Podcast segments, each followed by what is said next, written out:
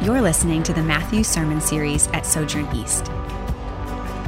In this series, we're following Jesus as he calls us to take on his yoke and experience true discipleship.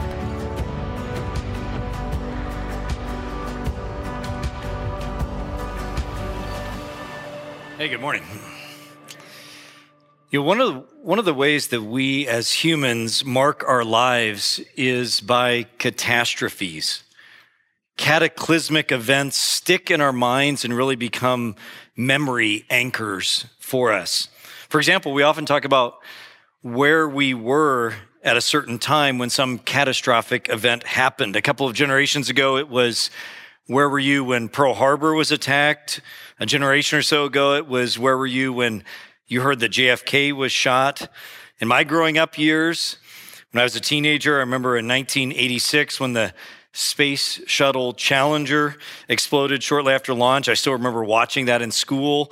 But I think for the last 20 years, probably the catastrophe that has most marked our lives has been 9 11, with many of us in this room still remembering exactly where we were at that moment when that happened. I, I remember I was in Chicago in graduate school and sitting in a professor's office and saw the second plane hit the second tower and then took that two hour weird long drive back to my three young children and very pregnant wife. I still remember it very distinctly. Catastrophes or cataclysmic events powerfully sharpen our senses and they sober our minds, making us pay attention. They awaken us from the slumber that tends to creep into our lives from just the mundaneness of daily living. But such moments are far more powerful when we don't just think of them in the abstract, but when we remember that there were real people that were experiencing them. So it's one thing to read about Pearl Harbor or the Challenger or 9-11, but it's much deeper and more meaningful to, to learn about the story, for example, of George Walters, who was a civilian crane operator who kept swinging his crane back and forth at Pearl Harbor to protect planes from hitting the ship that he was working on. It's much more meaningful to, to read about Allan McDonald, the, the sole NASA contract engineer who refused to sign off that the launch was safe, even though it was going to cost him his career. Or Todd Beamer of Let's Roll fame, who was one of the passengers on United Flight 93, who joined with other passengers to prevent the plane from hitting the White House or whatever its intended target was. These catastrophes that we know about are much more meaningful when we remember they're real people experiencing them and responding in various ways. And in fact, when we're in crises, when we're in catastrophes, that reveals a lot about who we are. As I was reminded, I heard someone say this week, I was reminded of it that what's inside of our cup spills out when we are bumped. That is, who we are really comes out in a time of crisis. And so stories of how people react to catastrophes are very important for us. Well, this morning we are nearing the end of our journey through the amazing Gospel of Matthew, preaching through it. I'm going to be really sad when this is over. It's been a great few years off and on to go through Matthew. Um, we'll end it two weeks from today. And today is momentous for several reasons. In the church year calendar, this is Palm Sunday, where the church celebrates the beginning of Holy Week, where Jesus enters into Jerusalem for the last week of his life. And we're ending this Lenten season this week that began all those weeks ago. And on Friday, we'll gather together for what we call Good Friday to remember Jesus' death. And then on Sunday, we'll be back here to celebrate the most important Christian Sunday of the year, Easter. Now, as we go through Matthew, we are now at the end of Jesus' earthly life, and there's something that has to happen before we can celebrate Easter, and it is a catastrophe. It is a cataclysmic event of Jesus' death.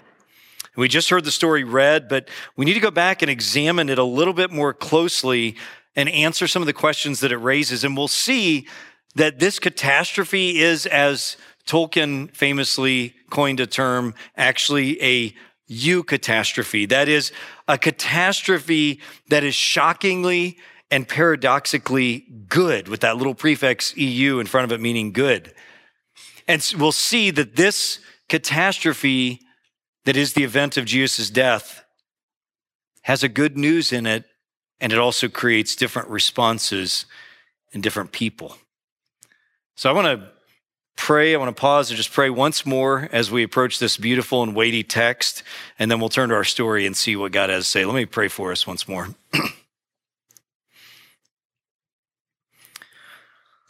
Our Heavenly Father, I thank you. Uh, again, I'm encouraged by this song we just sung this morning that because of what you've done, in fact, the very thing we're seeing in our text today, what you've done to make us your own, to pardon us, to forgive us, to cleanse us, that gives us a freedom. And I pray for myself, I pray for all my hearers today that your spirit would free us from bondage, free us from deception. Free us to taste and see your goodness by the power of your spirit today. And I pray these things in Jesus' powerful name. Amen. Well, if you have a Bible, you can look with me in Matthew 27. We'll put the text on the screen as well. And last week, in the earlier part of chapter 27, we saw that Jesus was, he was put on trial and he was mocked and ridiculed and beaten and mistreated. And then he was taken outside of Jerusalem to the execution hill called Golgotha, where he was crucified along some common criminals.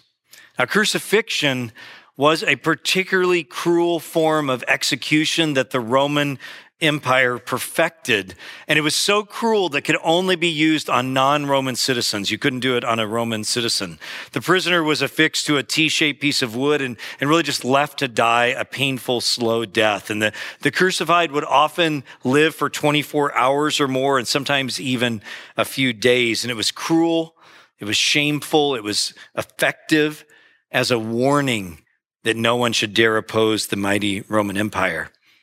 And the earlier part of Matthew chapter 27 tells us that while Jesus was there crucified, that people were making fun of him. They were hurling insults at him, mocking him, including the, the Jewish religious leadership who were thrilled now that they had triumphed over him. They had won. You see, this, this popular teacher and miracle worker that continued to outshine them everywhere he went. He was doing miracles. He taught with authority. He was a man of great compassion. And they were tired of him and they just wanted him gone. And so they were now at their moment of triumph throwing his own words back in his face. They said, he constantly talked about trusting God and that he was the son of God. Let's see if God rescues him now. Ha ha. He said he could save others. Let's see if he can save himself. And so Jesus is not only enduring this horrible physical pain, but also, I think, in some ways, even more, receiving this psychological infliction. And our text today picks up right there in the story at what happens unexpectedly at noon. Let me read this first part of our text again. From noon until three in the afternoon, darkness came over all the land. And about three in the afternoon, Jesus cried out with a loud voice, Eli, Eli, lema sabachthani, which means, My God, my God, why have you forsaken me? And when some of those standing there heard this, they said, He's calling Elijah. And immediately one of them ran and got a sponge and he filled it with wine vinegar and put it on a staff and offered it to Jesus to drink. And the rest said, Now leave him alone. Let's see if Elijah comes to save him. And when Jesus had cried out again, in a loud voice, he gave up his spirit. At that moment, the curtain of the temple was torn in two from top to bottom, and the earth shook, and the rocks split, and the tombs broke open, and the bodies of many holy people who had died were raised to life. And they came out of the tombs after Jesus' resurrection and went into the holy city and appeared to many people. Now, Matthew shows us that at this point in the gospel, we have now come to the single most dramatic event of the whole story when Jesus dies. You see, Jesus has done amazing things throughout the story. He's cast out demons. He's walked on water. He's cleansed leprosy and a thousand other diseases. He's raised people from the dead. He's multiplied bread and fish, but nothing compares to the weight of this moment. And we know that this is the most dramatic event that has happened so far in the gospel because of how nature, how creation itself responds. Meteorologically and geologically, the earth itself responds to the event of Jesus' suffering and death. Notice again, the whole sky becomes dark. like some kind of very dark eclipse, but not just lasting a couple of moments while the moon's in front of the sun, but for three hours. And notice how opposite this is from what we've seen about Jesus so far, all the light that has marked his life, the, the star of Bethlehem that shows upon him at his birth, the the fact that he's described as the light of the world, the shining of his glorious light at the transfiguration, and now utter darkness. If you can imagine a time, maybe you've been outside and a very dark storm suddenly rolls in. It's very overwhelming. Imagine that times 10 utter darkness at midday. And we see other cataclysmic events happen. Verse 51 tells us that the temple curtain is ripped from top to bottom.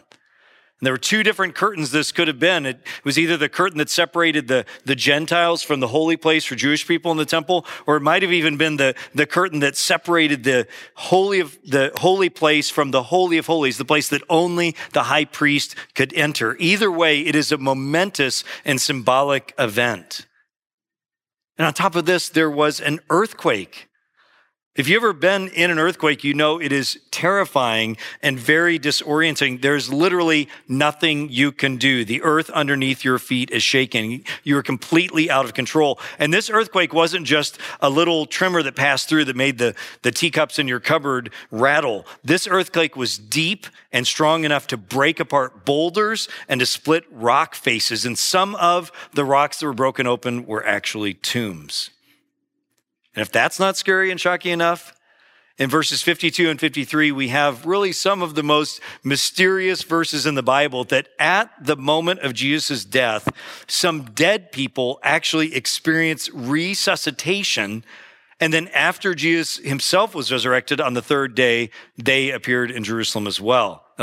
this is mysterious. And uh, someone in the first service reminded me that the very first time uh, I went to lunch with them, they asked me this question, and I'm sure I said the same thing then. It's a very mysterious passage, and, and pastors and theologians and scholars have been trying to understand what this means forever. We don't know fully because Matthew just doesn't tell us much about it, but here's what we do know we do know that Jesus raised people from the dead. He had that power, Lazarus, Jairus' daughter, and others, and that we know these people died again later naturally. And we can assume that's what happened to these people as well.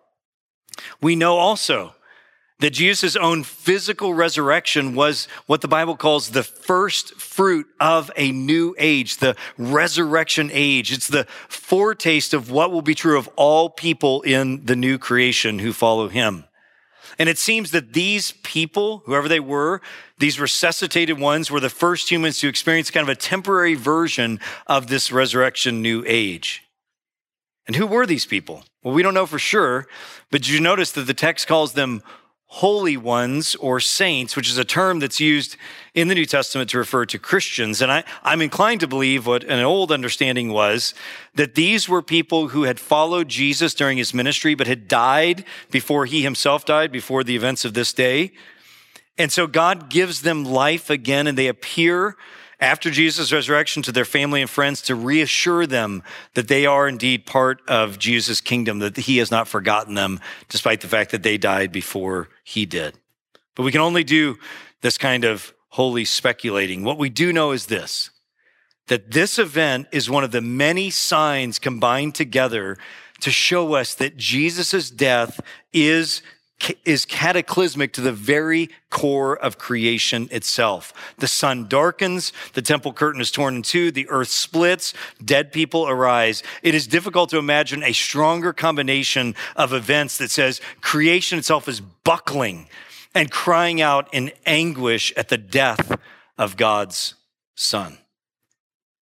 As Dale Bruner describes it, the natural world puts on widow's clothing and goes into mourning as the human world has committed the most heinous crime. So, what are we supposed to do with all of this? Well, a, a, great pair of questions that I think are always good to ask whenever reading the Bible is first, what do we learn about God? And then, secondly, what do we learn about ourselves? And I think there's much to be said on both counts. First, what do we learn about God? Well, to answer this, I want to pay close attention to verses 45 and 46. In fact, these verses are so important in the Bible that we often describe them with a phrase, a, description that we call the cry of dereliction, with that word dereliction meaning the state of being abandoned, like we might say a derelict house or something. Now, here's the point, and here's the dilemma.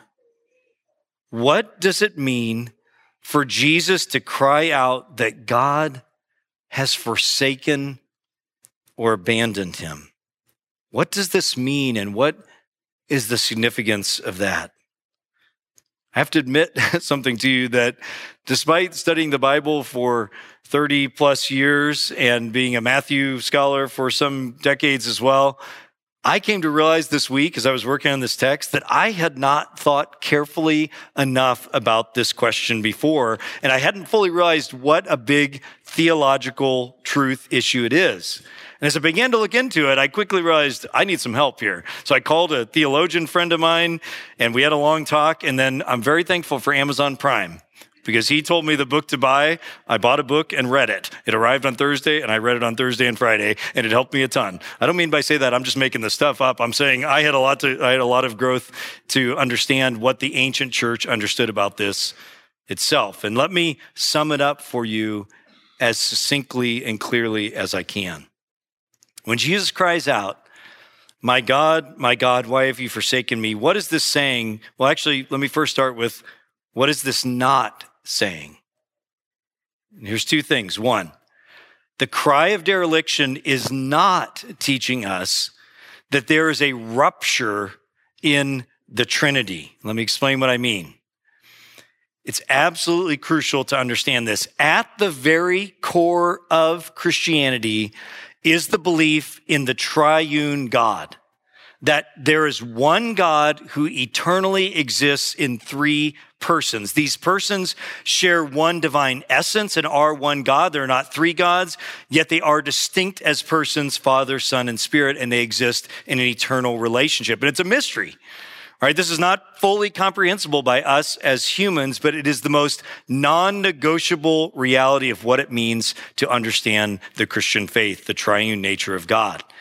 And central to this Trinitarian understanding of God is that these relationships between Father, Son, and Spirit are never broken or ruptured, nor is the Father mad at the Son or any such thing. This would deny, you see, the very nature of God's oneness.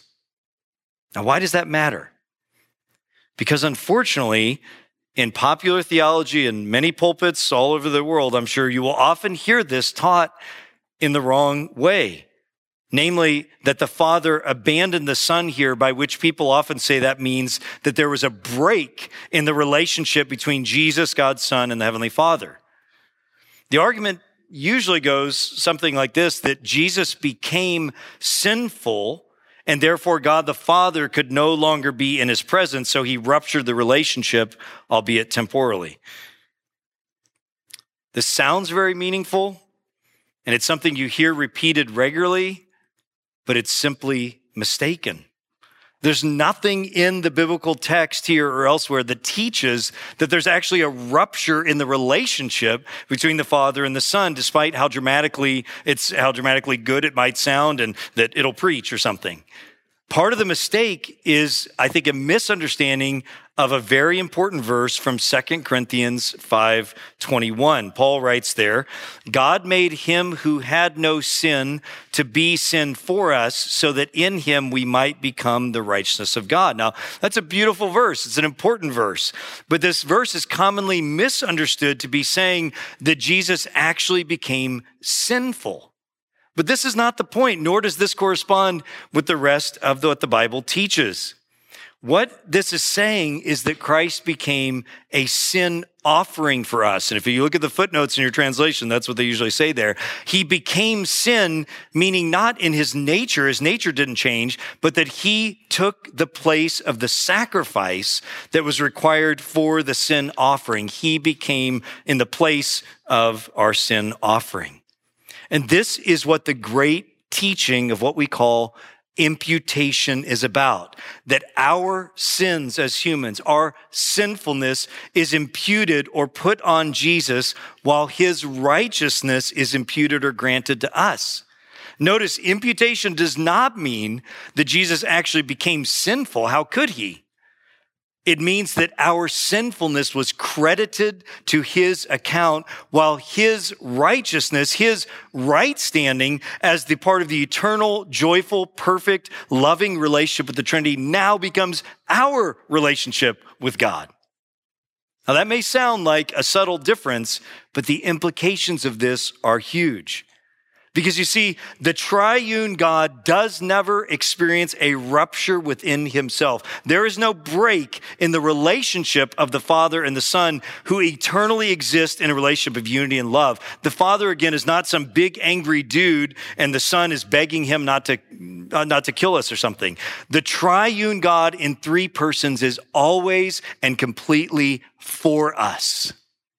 And the greatest evidence for this is that while we stand condemned and dead because of our sins and sinfulness, Jesus, as the Son of God, was willing to have all of our evil accounted to him and to face the suffering and death at the hands of the, crea- of the humanity that he himself created. You see, Jesus as a real and full human, he didn't want to face this humiliation, this pain, this suffering, this death. Remember, back in chapter 26 and in the Garden of Gethsemane, he expressed what would any human would express. He doesn't want to go through this, but he shows that he and the Father are one and that he says, not my will, but your will be done, meaning that Jesus' will was united with the Father's plan. And so when we sing the great song, and it's a great song, I love it, How Deep the Father's Love, when we sing the line, the Father turned his face away, whatever you think that means, it does not mean that there's a rupture in the Trinity itself. The Father does not abandon the Son in the sense of breaking a relationship with him.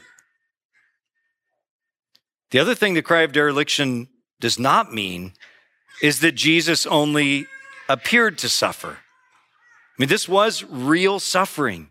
Jesus was fully human, two natures in one person, divine and human, but he's fully human. He truly did suffer in our place. He leaves us an example, as Peter tells us. He provides the atoning sacrifice for our sins. He really did suffer and die.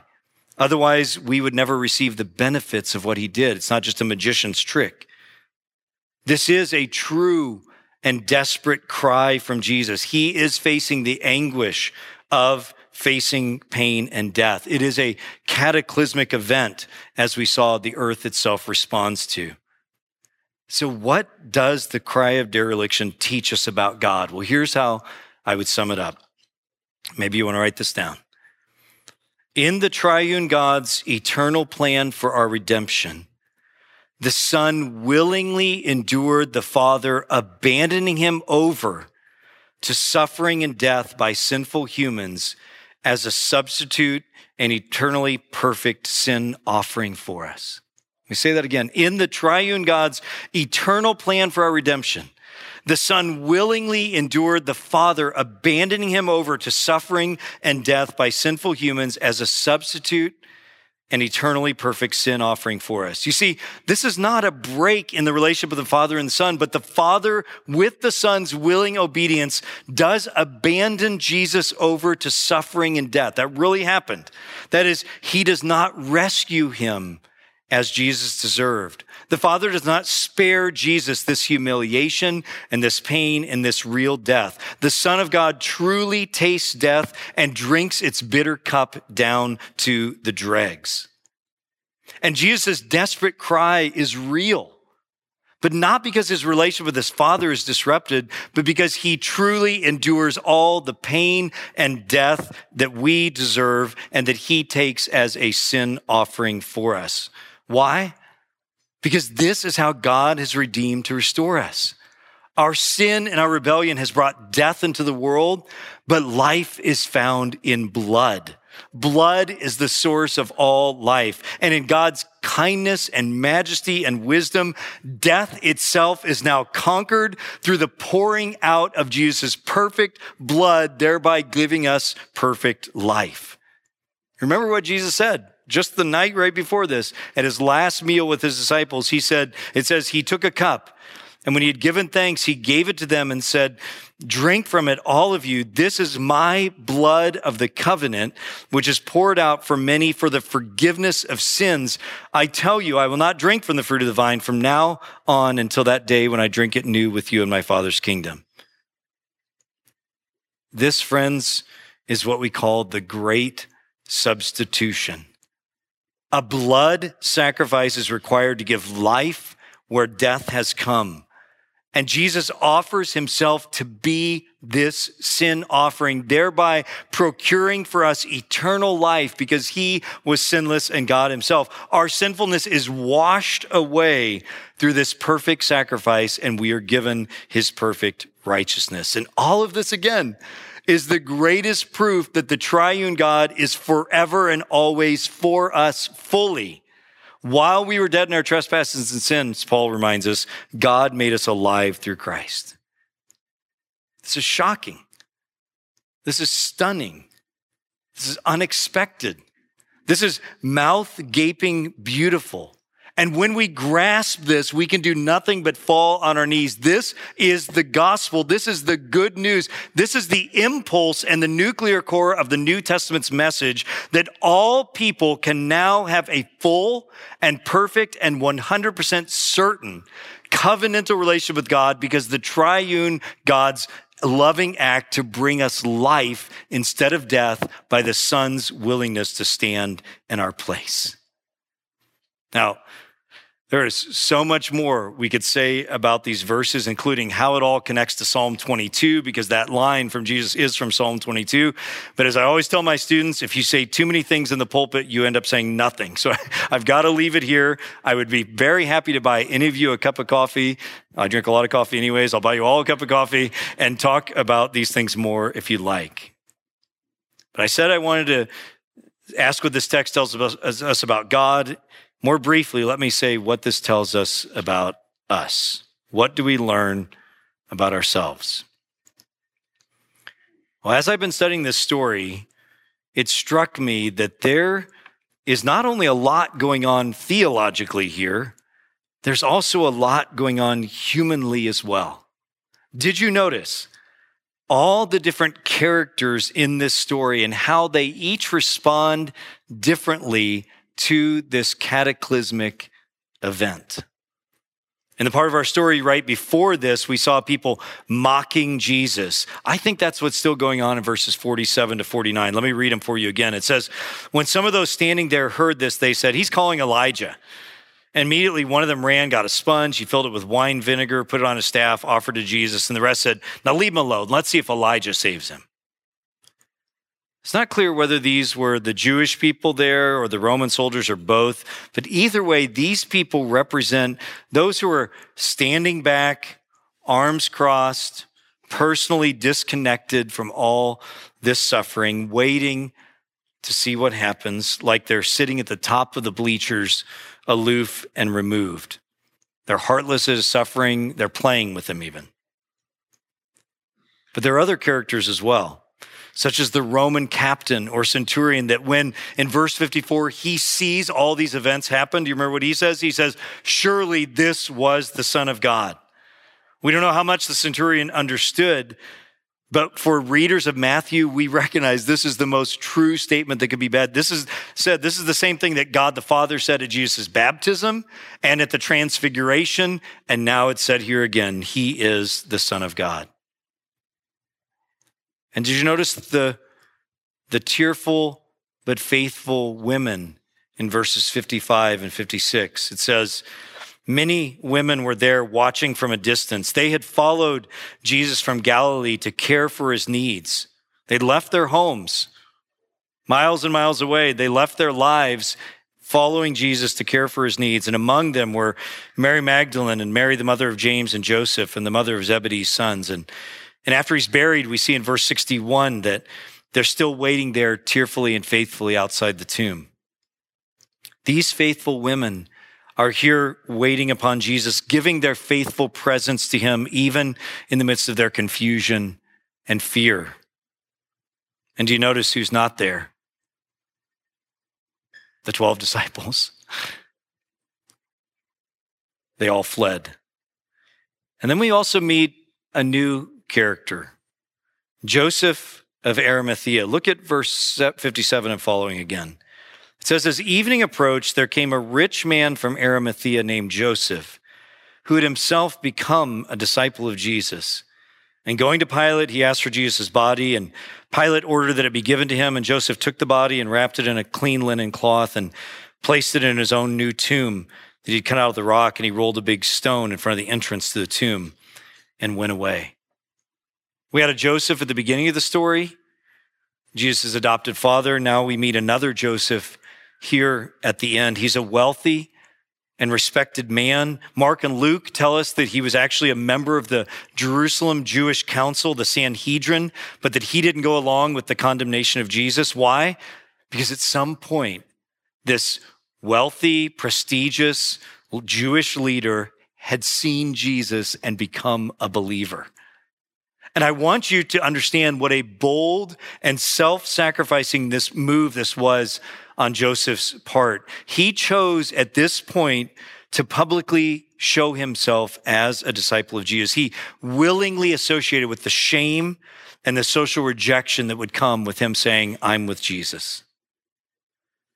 And Joseph is a man of such standing that he gets an audience with Pilate and he, he's granted permission to take down the body of Jesus and burial. And the Gospel of John tells us that there was another wealthy Jewish man with him there as well, Nicodemus. You remember Nicodemus, who had challenged Jesus at the beginning of John. Now he too is with, with Joseph in burying Jesus. And they bury him in this brand new cave tomb. And we, we found a lot of these from the first century in Jerusalem. It's a, it's a cave that you basically carve a large area out for, with shelves for many bodies. Joseph had just built one of these for his own family, and he gives this up for Jesus to be buried. And so recognize this emboldened faith that results in great sacrifice of both money and reputation. Here's the question. Why are all these characters here? Why not just tell the story of Jesus? Why are these characters here? Well, here's why, friends. Because these characters represent very different responses to this catastrophic event. You have mocking and ridiculing people. You have skeptics who are disconnected and aloof and cold. You have fearful but faithful people. You've got absence, the disciples flee, and you've got emboldened and sacrificial faith. And God is inviting us this morning to observe these different responses and in them to understand something about ourselves. And I have to ask myself and I have to ask you, which of these characters do you find yourself identifying the most with today? Are you skeptical, aloof, kind of standing back. I'm not looking at you if you actually have your arms crossed, but I just mean in your heart. Are you kind of stepping back and kind of looking at this? Maybe a spouse made you come. Maybe you don't know what to think. Are you mocking? Are you fleeing from God even today? Do you have a tearful faithfulness? You feel confused, but you know you want to be at the presence of the Lord? Maybe you're newly emboldened like Joseph. This was the greatest catastrophe that ever occurred in human history, that God made a eucatastrophe. And he's asking us today, and I'm asking you, how do you respond to this event? What's spilling out of you as you bump into this cataclysmic event? And I want to say to you, that if today, if you find in your heart mocking, I want you to understand that mocking comes from fear. If you're showing up in life mocking, that shows there's a deep fear inside of you that's not been addressed. This morning, if you're showing up skeptical with your arms crossed, too cool for school, I want you to understand that underneath skepticism and aloofness are pain and wounds that you're hiding. That skepticism and aloofness are ways that you've learned to protect yourself from deep wounds that you need to start paying attention to. Maybe this morning you're receiving this with tearful faithfulness, and this is beautiful. And maybe this is a week where you need to just sit at the Lord's feet awaiting for the celebration of Easter. You want to be near the Lord, but all you can barely see through the veil of tears. It's okay. Or maybe this morning you will be like Joseph. You're newly emboldened to step out of hiding, to step into the light, to make sacrificial faith acts that come from seeing Jesus clearly for who he is. Where were you when the Challenger exploded or 9 11 happened? How did you respond then? But far more importantly, where are you today as we face the greatest catastrophe of human history, the death of the incarnate Son of God? How will you respond? Because you see, your answer matters. Your response matters. It will set the course of the rest of your life and your eternal status when the resurrected and ascended Son of God returns to set the world to right. Maybe you've been a Christian a long time. Maybe you aren't a Christian.